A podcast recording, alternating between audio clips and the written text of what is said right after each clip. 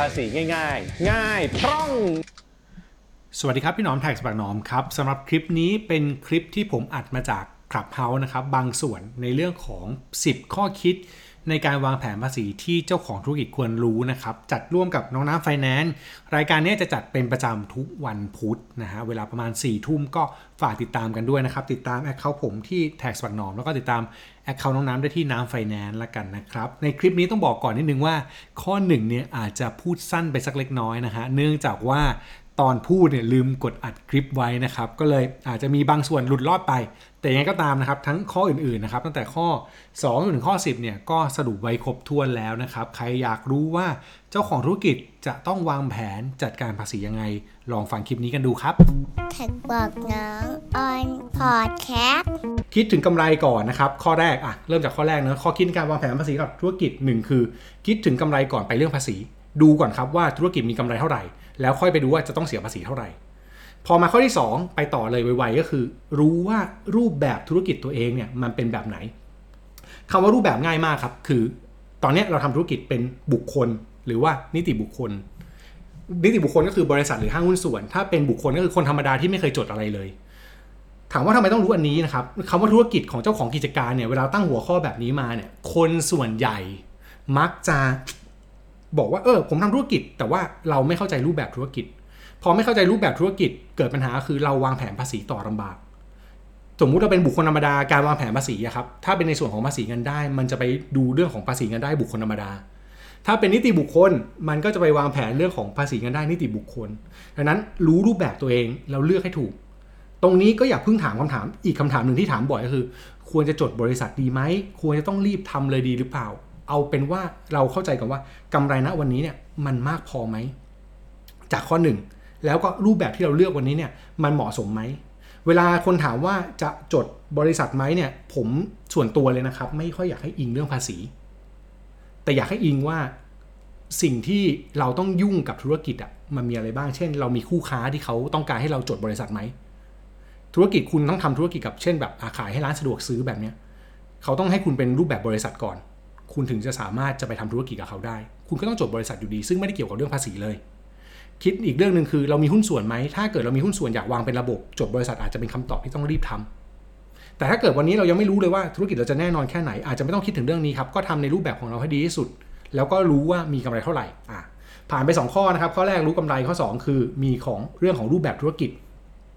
ข้อที่ 3 คือเข้าใจหลักการก่อนว่าจะวางแผนภาษี เมื่อกี้ผมบอกว่าให้สนใจกำไรนะ แต่ว่าเฮ้ยอย่าเพิ่งสนใจกำไรมาก พอมาข้อ 3 ผมบอกให้วางแผนภาษี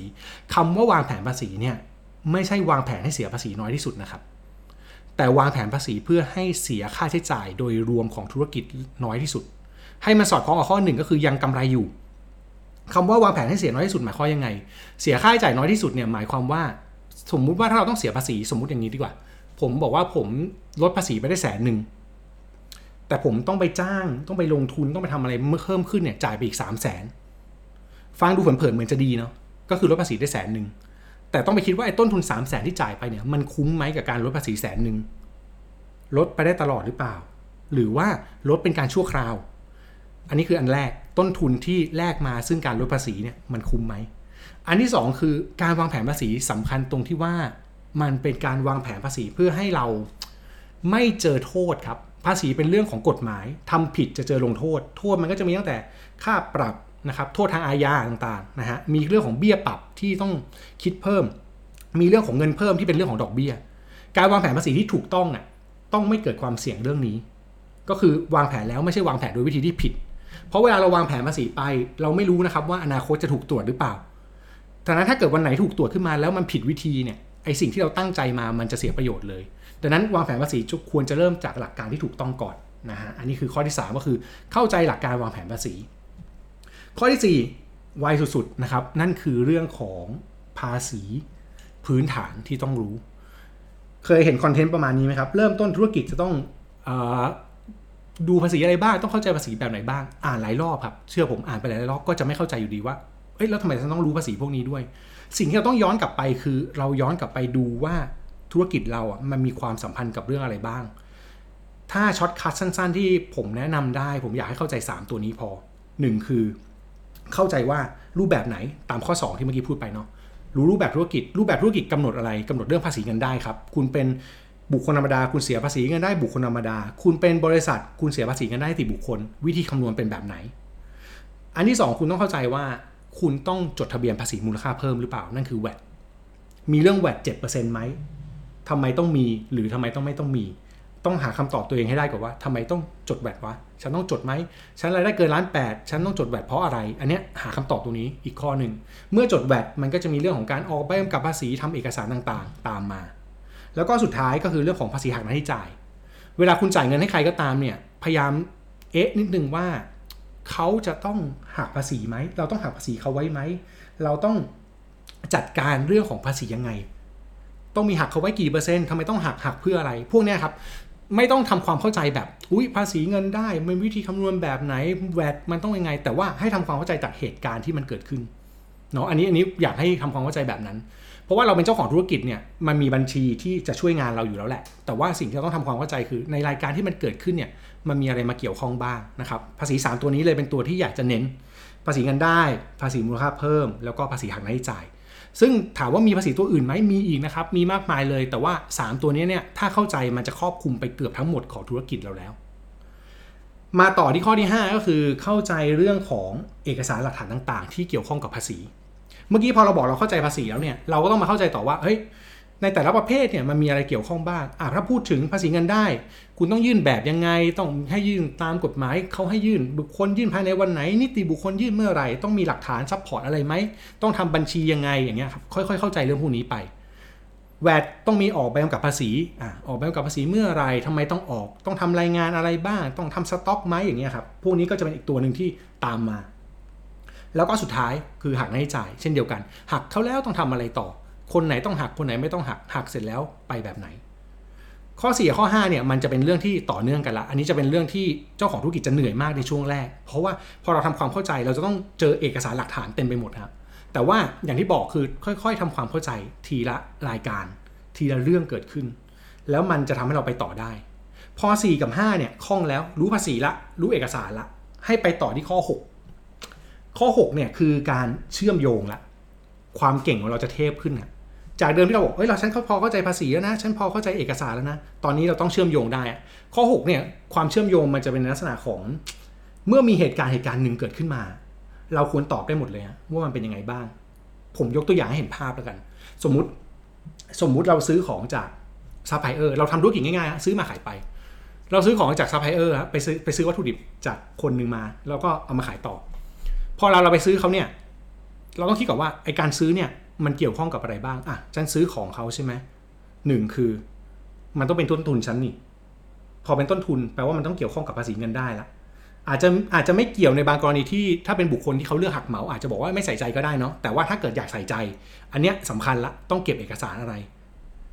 มาถามต่ออีกเอ๊ะแล้วฉันจดแวดหรือเปล่า ฉันมีภาษีมูลค่าเพิ่มหรือเปล่า ถ้าฉันมีภาษีมูลค่าเพิ่มเนี่ย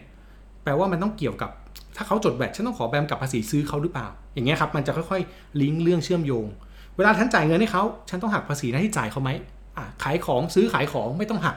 อ๋อกฎหมายบอกไม่ต้องหักโอเคงั้นเวลาจ่ายเงินไม่ต้องไปหักมัน แต่เวลาจ่ายเงินให้มันเสร็จอย่าลืมนะต้องเอาใบเสร็จรับเงินกลับมาด้วย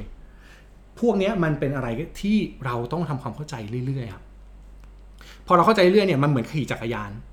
หลายคนฟังตรงนี้อาจจะแบบโหเฮ้ยแม่งยากว่ะแต่ว่าผมอยากให้เข้าใจว่ามันเป็นการขี่จักรยาน ก็คือพอเราเข้าใจแบบเนี้ยครั้งเดียวฮะต่อไปคุณซื้อของครั้งที่สองซื้อวัตถุดิบในรายการเดียวกันเนี่ยคุณจะรู้แล้ววาคุณต้องขออะไรบ้าง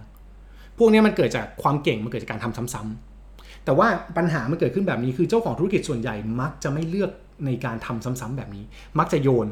เฮ้ยไม่รู้ช่างมันไม่รู้ต้องออกอะไรบ้างบัญชีมาจัดการหน่อย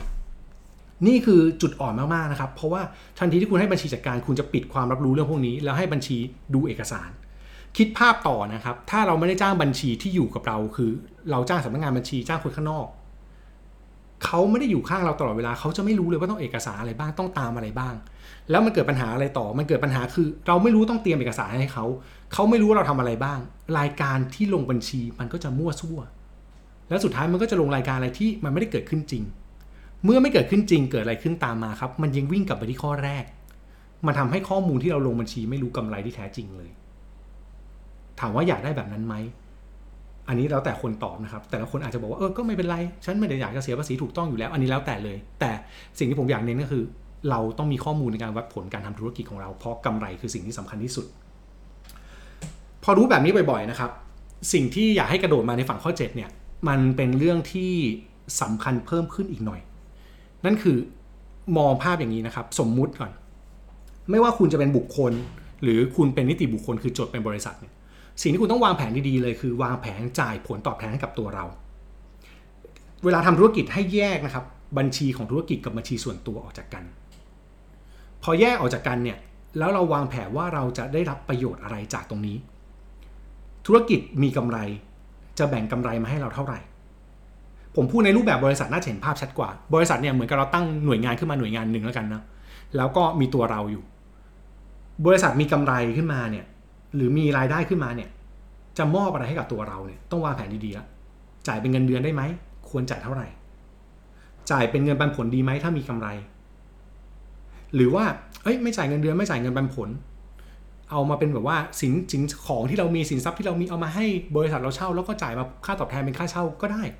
ตรงนี้มันอยู่ที่การเซตรูปแบบหรือวางวางรูปแบบในการทำธุรกิจแล้วก็การจ่ายผลตอบแทนกับตัวเองครับ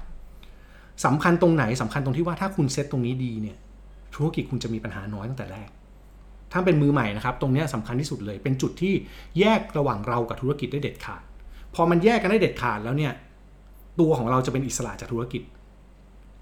มันจะไม่เกิดเหตุการณ์เช่น เราไม่มีเงิน แล้วเราไปดึงเงินจากธุรกิจมาใช้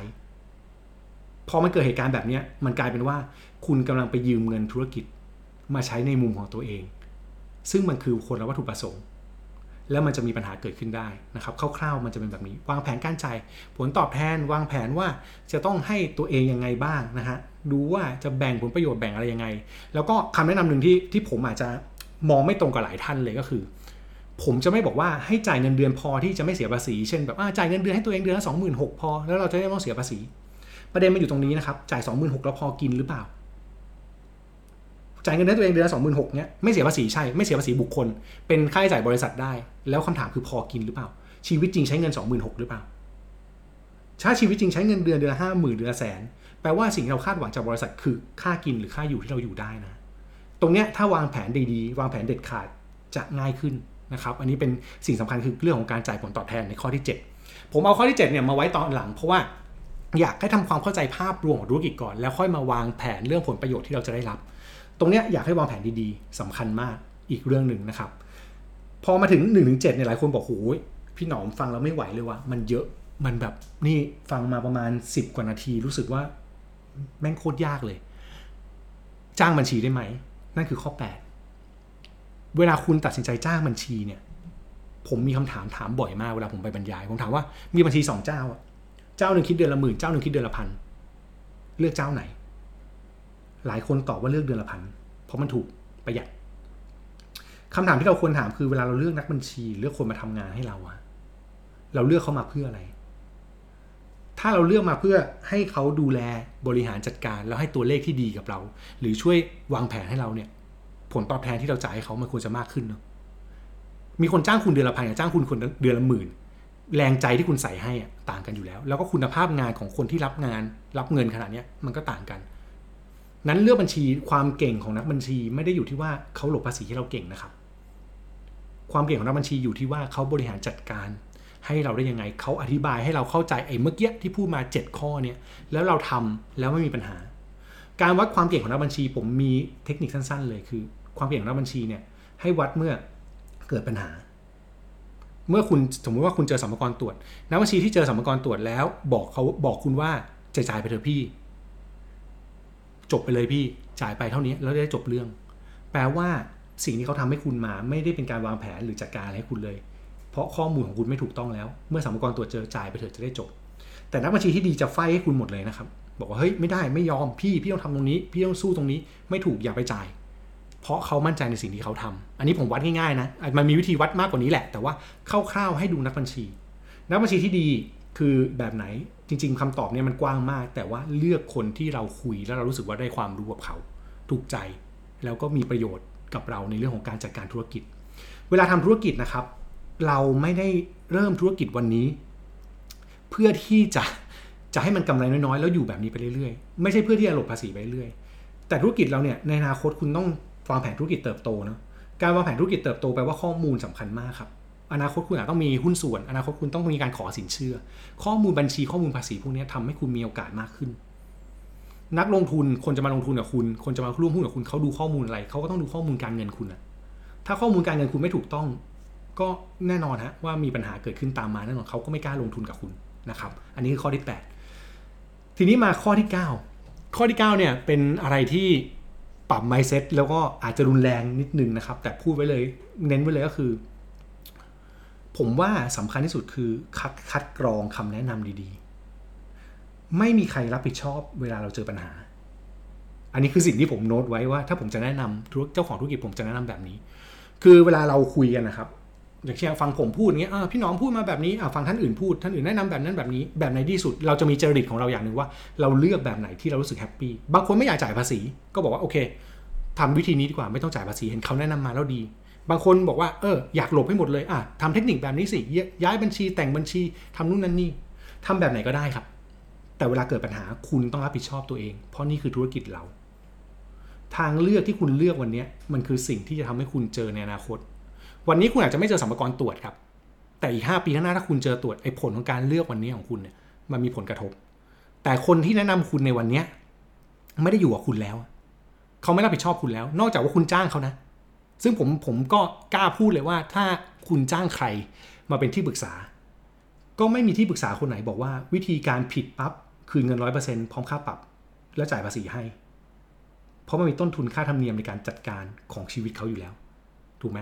มันเป็นค่าแรงที่เขาจะที่เราต้องจ่ายให้เขาเพื่อทำงานให้ นั้นเราจะรู้ได้ยังไงครับว่าว่าสิ่งที่เขาแนะนำเรามันถูก ถ้าเราไม่มีความรู้ของตัวเอง ดังนั้นพยายามมีความรู้ให้มากครับ แล้วก็เลือกในวิธีทางที่เราถูกต้อง พร้อมกับยอมรับความเสี่ยงด้วย เพราะจะไม่มีใครรับผิดชอบเราเลยเมื่อเกิดปัญหา ที่ผมพูดแบบนี้อาจจะอาจจะไม่ดีเท่าไหร่ต่ออาชีพผมเนื่องจาก แต่ผมพูดได้เพราะว่าผมไม่ได้ทำงานที่ปรึกษา ผมไม่ได้ทำรับทำบัญชีนั้นผมผมค่อนข้างกล้าพูดเรื่องพวกนี้เพราะเรื่องพวกนี้มันเป็นปัญหาของเจ้าของธุรกิจ อย่าคิดนะครับว่าการโยนให้บัญชีทำให้ หรือหรือทำตามแผนของใครแล้วมันจะจบ มันไม่จบเลยครับถ้าเราไม่รู้นะฮะสุดท้ายข้อที่สิบก่อนจะเปิดคำถามตอบ ไม่รู้ว่า ยาวไปหรือเปล่า แต่หวังว่าทุกท่านที่ฟังอยู่โอ้ยหกร้อยกว่าคนสวัสดีทุกคนนะครับ อย่าลืมกด follow ด้วยนะครับ จะเป็นพระคุณมาก ข้อสุดท้ายอะพูดจากใจเลยนะครับ ภาษีเป็นเรื่องยากครับ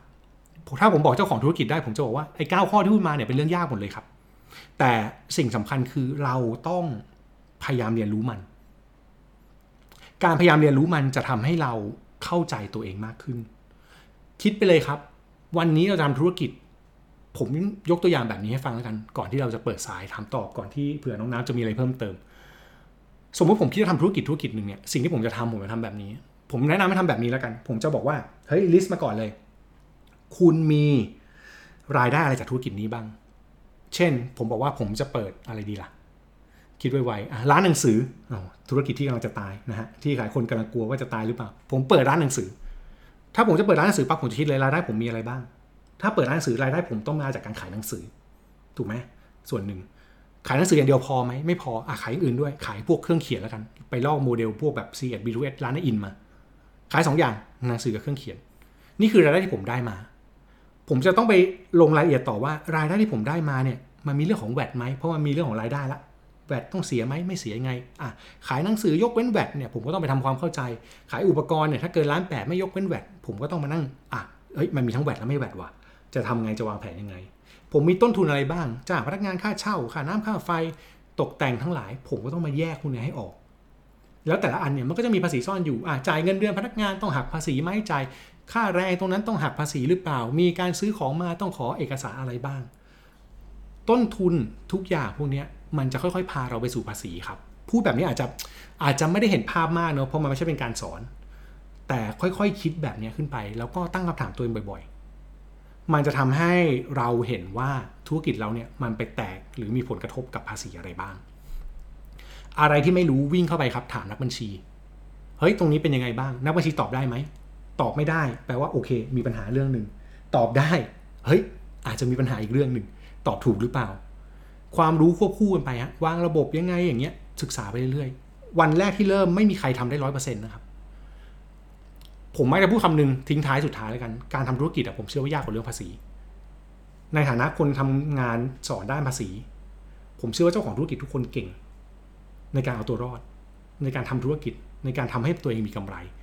มันเป็นเรื่องที่ยากมาก แต่ว่าสุดท้ายอย่าลืมเอาความใส่ใจตรงเนี้ยมาแบ่งเรื่องของหลังบ้านคือเรื่องของภาษีให้ดีด้วย ถ้าระบบดีเรามีข้อมูลธุรกิจเราจะไปได้ไกลจะตัดสินใจได้มากขึ้นนะครับโควิด -19 ที่ผ่านมาตลอด ปีที่แล้วกับจนถึงรอบนี้